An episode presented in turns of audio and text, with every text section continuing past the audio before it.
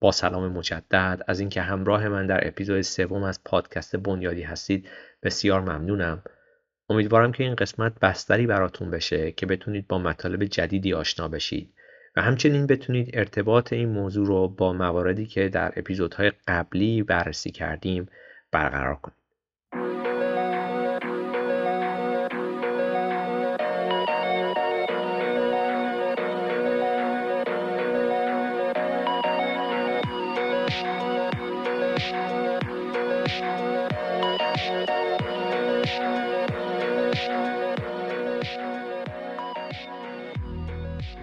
همونطور که در اپیزودهای قبلی اشاره کوتاه کردم در حدود ده اپیزود اول تمرکز من بر روی موضوعات پایه‌ای و بنیادی از علم اقتصاد هست که پیدایش اونها تقریبا بین سالهای 400 قبل از میلاد تا حدودا سال 1770 میلادی هست. این بازه بسیار وسیع از تاریخ اقتصاد مطالبی رو با خودش به همراه داره که دونستن اونها به شما کمک می‌کنه که بتونید درک کاملی از موضوعاتی که در اپیزودهای بعدی مطرح خواهم کرد به دست بیارید. تا اینجا هم تونستیم که به موضوع دارایی و انواع اون و همینطور قیمت و اهمیت قیمت گذاری بپردازیم. در این اپیزود که کمی هم طولانی تر از اپیزودهای قبلی خواهد بود به نحوه پیدایش بانک ها در عصر قدیم خواهم پرداخت و صحبت خواهیم کرد که چطور ویژگی های بانک های اولیه به عصر جدید منتقل شدند. همچنین گذر کوتاهی هم خواهم داشت به خصوصیت های اقتصادی بانک ها و نقششون به عنوان یکی از مهمترین بازیگران اقتصاد. این سه موضوعی هست که در این اپیزود بیشتر در مورد اونها صحبت خواهم کرد. دقیقا مانند تجارت که تاریخی چندین هزار ساله داره تاریخ داد و های بانکی از قبل وام دادن و یا تامین اعتبار به هزاران سال پیش برمیگرده. جالب هست که بدونید که اولین نشونه های این موضوع هم حدودا برمیگرده به پنج هزار سال پیش در بین النهرین یا عراق کنونی. ولی با این وجود بانکداری مدرن حدود قرن 14 میلادی در مناطق شمالی ایتالیا ظهور می‌کنه. واژه بانک هم از واژه ایتالیایی بنچ به معنای نیمکت می اومده. در اون زمان به این صورت بوده که مرسوم بوده که بانکداران به همراه مشتریان خودشون بر روی نیمکت هایی که در بانک ها واقع بوده میشستند و کارهای بانکی رو انجام می‌دادن.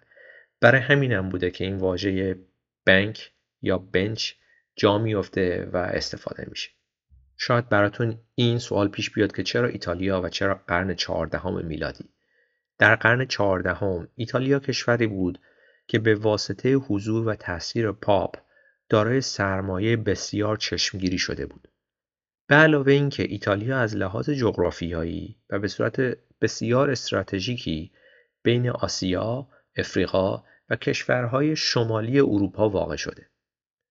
در این بازه تاریخی و به لطف این موقعیت بسیار خاص، شهرهای فلورنس و ونیس رشد چشمگیری پیدا کردند. ونیس به لطف دسترسی به آب و دریا تونست مزیت جغرافیایی و اقتصادی بسیار خوبی پیدا کنه. به واسطه همین مزیت بود که مؤسسات مالی بسیار زیادی به وجود اومدن که این قابلیت رو داشتن که هزینه سفرهای دریایی تجار و بیمه سفرهای اونها رو بتونن تأمین کنن. داستان فلورنس ولی کمی متفاوت تر بود. فلورنس بر روی تولید و تجارت با کشورهای اروپای شرقی تمرکز کرده بود و همین شد که خانواده‌ای به نام مدیچی فلورنس رو به عنوان پایگاه اصلی خودشون برای بانک مدیچی انتخاب کردند. البته فراموش نکنید که فلورنس حتی قبل از خانواده مدیچی هم یکی از مراکز اصلی بانکی و مؤسسات مالی اروپا بود در اون زمان. خانواده های مشهور دیگه مثل خانواده به نام پرزی و باردی صاحب بانک ها و مؤسسات مالی در فلورنس بودند. همچنین این بانک ها با گرفتن ودیعه از مشتریاشون می‌تونستن به اونها وام بدن و حتی حساب های saving و سرمایه گذاری داشتن و به جایی رسیده بود که اونها حتی نقش معاملات ارزهای خارجی رو هم به دست گرفته بودند. ولی به هر ترتیب بانکی که در سال 1397 میلادی توسط جیووانی مدیچی تأسیس شد با تمامی بانک های اون زمان تفاوت های بسیار چشمگیری داشت. بانک مدیچی به سه دلیل اصلی با بانک های زمان خودش متفاوت بود. اولین دلیل سایز تجاری و میزان سرمایه بود که در اختیارش بود که بهش این اجازه رو می‌داد در طول سالیان بتونه رشد چشمگیری داشته باشه. مدیچی در زمان اوج خودش در یازده شهر مختلف اروپایی شعبه داشت از جمله در لندن، ژنو و بروش. دومین عامل ماهیت غیر متمرکز این بانک بود که برای اون دوره بسیار نوآورانه حساب می شد. به این معنا که شعب این بانک توسط پارتنرهای اداره می شدند که سهمی هم در سود آخر سال بانک داشتند. سومین نقطه تفاوت میزان زیاد دیپازیت و سرمایه‌ای بود که بانک از مشتریان ثروتمند خودش می گرفت. این میزان زیاد سرمایه به بانک اجازه می‌داد که بتونه وامهای بسیار بزرگتری رو به مشتریان خودش ارائه بده که در نتیجه باعث می‌شد سوداوری بانک افزایش پیدا کنه.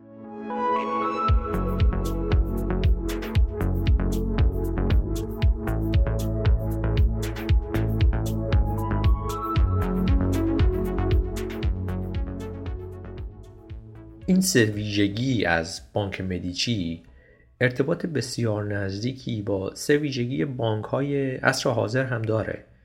در واقع اقتصاد یک بانک به این سه عامل بسیار وابسته میشه. اولین عاملی که می‌خوام در موردش صحبت کنم مفهومی هست که در انگلیسی به نام Economies of Scale ازش یاد میشه.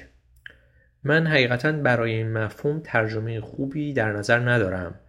ولی اگه بخوایم یک توضیح مختصری در مورد economies of scale بگیم به این میشه اشاره کرد که در حوزه بانکداری به این معنا هست که به خاطر سایز بزرگ بانک ها هزینه انجام کارهای بانکی مثل دادن وام به ازای هر وام بسیار پایین تر از این هست که فردی به صورت شخصی بخواد این کار را انجام بده. در واقع economies of scale که مفهوم بزرگ اقتصادی هست به این معنا هست که زمانی که تولید تولید یک محصول یا حتی خدمت در مقیاس بزرگتری انجام میشه هزینه تولید به ازای هر واحد به شدت کاهش پیدا می‌کنه که این خودش منجر به افزایش سوداوری میشه. دومین ویژگی که قصد دارم در مورد صحبت کنم کاهش ریسک از طریق متنوع سازی خدمت هایی هست که بانک به مشتریان خودش ارائه می‌کنه. این مفهومی هست که در انگلیسی به نام Diversification of Risk شناخته میشه. در مورد کیس بانک مدیچی اونها موفق شده بودن که ریسک بانکی خودشون رو به شدت پایین بیارن و اون هم دلیلی نبود جز اینکه بانک مدیچی مشتریان بسیار متنوعی در اقصانقات اروپا داشت. شما در نظر بگیرید که کشوری وارد رکود اقتصادی بشه و مشتریان خودشون قدرت خرید یا ارتباط خودشون رو با بانک ها به دلایل اقتصادی کم بکنن. اینکه شما مشتریان مختلفی در مناطق جغرافیایی مختلف داشته باشین که یکی از استراتژی های کاهش ریسک هست این اجازه رو به بانک شما میده که ریسک خودتون رو کاهش بدید و از این طریق خودتون رو در معرض ریسک کمتری قرار بدید. و اما سومین عامل مفهومی هست به نام asset transformation یا تبدیل دارایی. در این فرایند بانک ها از منابع مالی کوتاه مدت خودشون مانند سپرده های مشتریان استفاده می‌کنن و آنها را در دارایی های بلند مدت مانند وام های بلند مدت یا اوراق بهادار سرمایه گذاری می‌کنن. این عملیات به بانک این اجازه رو میده که از تفاوت بین نرخ بهره‌ای که از سپرده گذاران دریافت می‌کنن و نرخ بهره‌ای که باید به سپرده دهندگان بدن سوداوری داشته باشند. به عبارت دیگه تبدیل دارایی در بانکداری به ما نشون میده که بانک ها چگونه می‌تونن با مدیریت و تخصیص منابع مالی خودشون به صورت بهینه سوداوری داشته باشند و استفاده بهینه ای از دارایی های خودشون رو انجام بدن و اون رو در طول زمان ارتقا بدن به این صورت ما می‌تونیم بانک ها رو به عنوان واسطه ای بین دو نیاز اساسی تلقی کنیم از یک سو نیاز افرادی به قرض گرفتن پول به صورت کوتاه مدت و سوی دیگه نیاز به اعطای وام به صورت طولانی مدت است. این مفهوم به خودی خودش باعث رضایت همه افرادی میشه که به نحوی در این تراکنش بانکی دخیل هستند. از یک طرف سپرده گذارانی که می‌خوان پس از مدت کوتاهی به پول خودشون دسترسی داشته باشن و از سوی دیگه وامگیرنده هایی که به دنبال وام های طولانی مدت هستن. و البته نباید وجود خود بانک ها رو فراموش کنیم که از وجوه سپرده گذاران به عنوان سرمایه‌ای در گردش استفاده می‌کنن. با این حال این عملیات بانک ها رو در معرض یک خطر بزرگ اقتصادی قرار میده. در نظر داشته باشید که تعداد زیادی از سپرده گذاران به صورت همزمان تصمیم می‌گیرن که پول خودشون رو از بانک خارج کنند. فراموش نکنید که بانک ها معمولا پول سپرده گذاران خودش رو برای اعطای وام های طولانی مدت یا سرمایه گذاری های دیگه در واقع به جریان انداختن و خرج کردن و تنها بخش کوچکی از سرمایه سپرده گذاران رو به صورت نقد نگه میدارن. همین عامل باعث میشه که بانک توان پرداخت یک جای پول سپرده گذاران رو نداشته باشه. و اگر در طول تاریخ هم نگاه کنید می‌بینید همین تک عامل باعث ورشکستگی بانک های بسیار زیادی شده. در نگاه اول شاید این یک ریسک کاملا غیر منطقی باشه. ولی به صورت کلی این یک ریسک کاملا محاسبه شده برای اکثر بانک ها هست. به این دلیل که به صورت کاملا بهینه این اجازه را به بانک ها میده که نهادهای سپرده گذار رو به وامگیرندگان متصل کنن و بتونن نیازهای اونا رو برآورده کنن.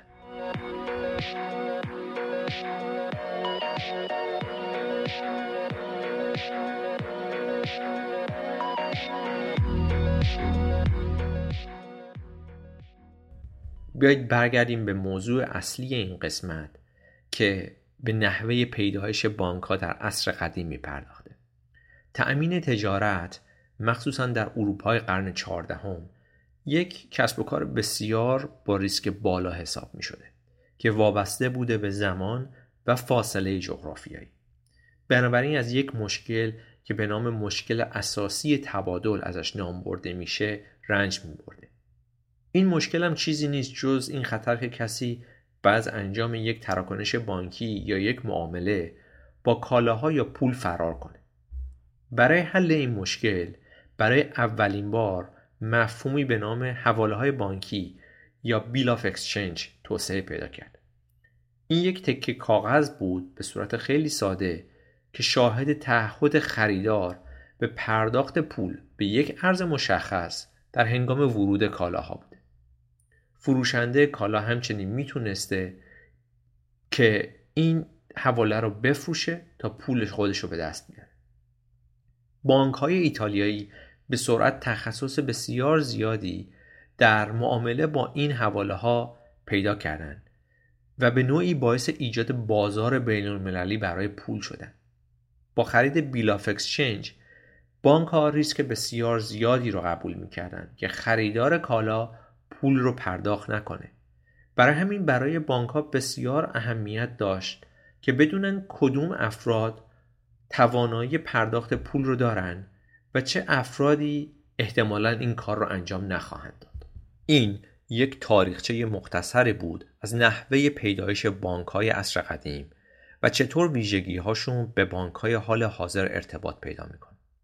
در ادامه می‌خوام کمی به اهمیت و نقش موقعیت های جغرافیایی بانک ها و مؤسسات مالی بپردازم. حتما شما هم متوجه شدید که بانک ها و این مؤسسات مالی تمایل دارند که از نظر جغرافیایی نزدیک همدیگه قرار بگیرند. این به این دلیل هست که این نزدیکی باعث اشتراک کارآمدتری از اطلاعات و حرفه مالی و بانکداری میشه و در نهایت یکی از دلایل اصلی برای شکلگیری مناطق مالی در شهرهای بزرگی مثل لندن و نیویورک هست. اقتصاددانان و به طور کلی در علم اقتصاد به این مفهوم Network Externalities گفته میشه که برای ترجمه فارسی اون میشه از عباراتی مثل اثرات خارجی شبکه یا اثرات جانبی شبکه هم استفاده کرد این مفهوم رو اگه بخوایم به زبان ساده بیان کنیم به تأثیر تعداد کاربران یا شرکت کنندگان یک شبکه یا یک پلتفرم بر ارزش اون محصول یا خدمت ارتباطی اشاره داره. در واقع هرچه تعداد شرکت کنندگان در یک شبکه بیشتر میشه ارزش و کارایی اون هم بیشتر میشه و این تاثیرات خارجی شبکه در نهایت به افزایش اجتماعی ارزش منجر میشه. در عصر قدیم فلورنس یکی از این مراکز جغرافیایی بود که تمرکز بسیار زیادی از بانک ها و مؤسسات مالی می‌شد درش دید و رشد چشمگیری را هم داشت از شهرهای دیگه میشه به لندن اشاره کرد که در اون زمان محل اصلی تمرکز طلاسازان و متخصصان مراودات دریایی بود از نمونه های موثر دیگه هم میشه به شهر شانگسی در چین اشاره کرد که در قرن 19 هم از مراکز اصلی مالی چین به حساب میومد. البته این رو هم باید اضافه کنم که کلاسترینگ و نزدیکی جغرافیایی این بانک ها خالی از مشکل هم نیست.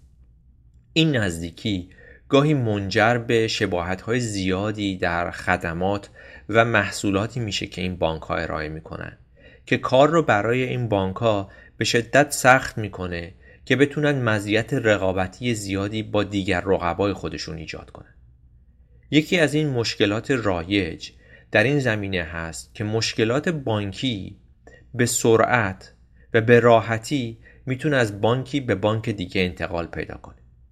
و یک موجی از ترس هم برای مشتریان و هم برای مدیریت این بانک ها ایجاد کنه. به عنوان مثال در سال 1931 بود که مشکلات مالی برای بانک اتریشی به نام کردیتنشتالت منجر به فشار سنگین بر روی ارزش مارک آلمان، پوند انگلستان و دلار امریکا گذاشت. به طوری که مشتریان حجوم بسیار زیادی به شعب این بانک بردن تا اینکه دارایی خودشون رو از بانک خارج کنه. این موضوع یکی از دلایل بزرگی بود که به گریت دیپرشن دامن می‌زد که سال 1929 تقریبا آغاز شد و تا اواسط سال 1939 میلادی ادامه داشت. به خاطر مشکلاتی از این قبیل هست که بانک ها و مؤسسات مالی دارای قوانین بسیار سختگیرانه ای در ارتباط با میزان دارایی هایی هستند که در اختیار دارند که این قوانین بهشون کمک می‌کنه از مشکلات اینچنینی پرهیز کنه بانکداری یکی از بزرگترین قسمت های نظام مالی هست. ولی از ساده ترین منظر اگر بخوایم به بانکداری نگاه کنیم میشه گفت که بانک ها در واقع یک لینک ارتباطی هستند بین افرادی که پول بیشتر از نیاز خودشون رو در اختیار دارن. و این افراد رو متصل می‌کنن به افراد دیگه که بیشتر از چیزی که دارن به پول نیاز دارن. و در مسیر این کار سعی می‌کنه که سوداوری خودش رو تأمین کنه. یکی از مؤسسات مالی دیگه که کاری شبیه به این ارتباط رو انجام میده بازارهای سهام هستند بازارهای سرمایه که نیاز مشابهی رو از طریق خرید سهام های شرکت های سهامی عام و یا اوراق دولتی تأمین می‌کنه. مباحث بانکداری و نقش اونها در اقتصاد کلان خیلی خیلی وسیع تر از اونی هست که من بتونم در یک اپیزود کوتاه توضیح بدم. ولی در کل سعی کردم که یک پیشینه و آگاهی بنیادی به علاوه یک توضیح تاریخی از این موضوع رو در این اپیزود بیان کنم. امیدوارم که شما هم از این اپیزود لذت برده باشید و مطالب اون براتون جذابیت داشته باشه.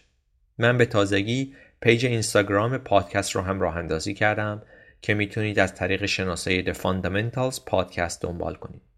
همچنین از تمامی پلتفرم هایی که پادکست خودتون رو می‌گیرید مثل Google Podcasts، iTunes، Castbox می‌تونید این پادکست رو follow کنید و در جریان آخرین اپیزودهای اون قرار بگیرید. مثل همیشه ممنون که به این اپیزود گوش کردید. در اپیزود بعدی سعی می‌کنم که در مورد نقش پول و نقدینگی در ایجاد تورم صحبت کنم که همیشه موضوع جذاب است. تا اپیزود بعدی خداحافظ.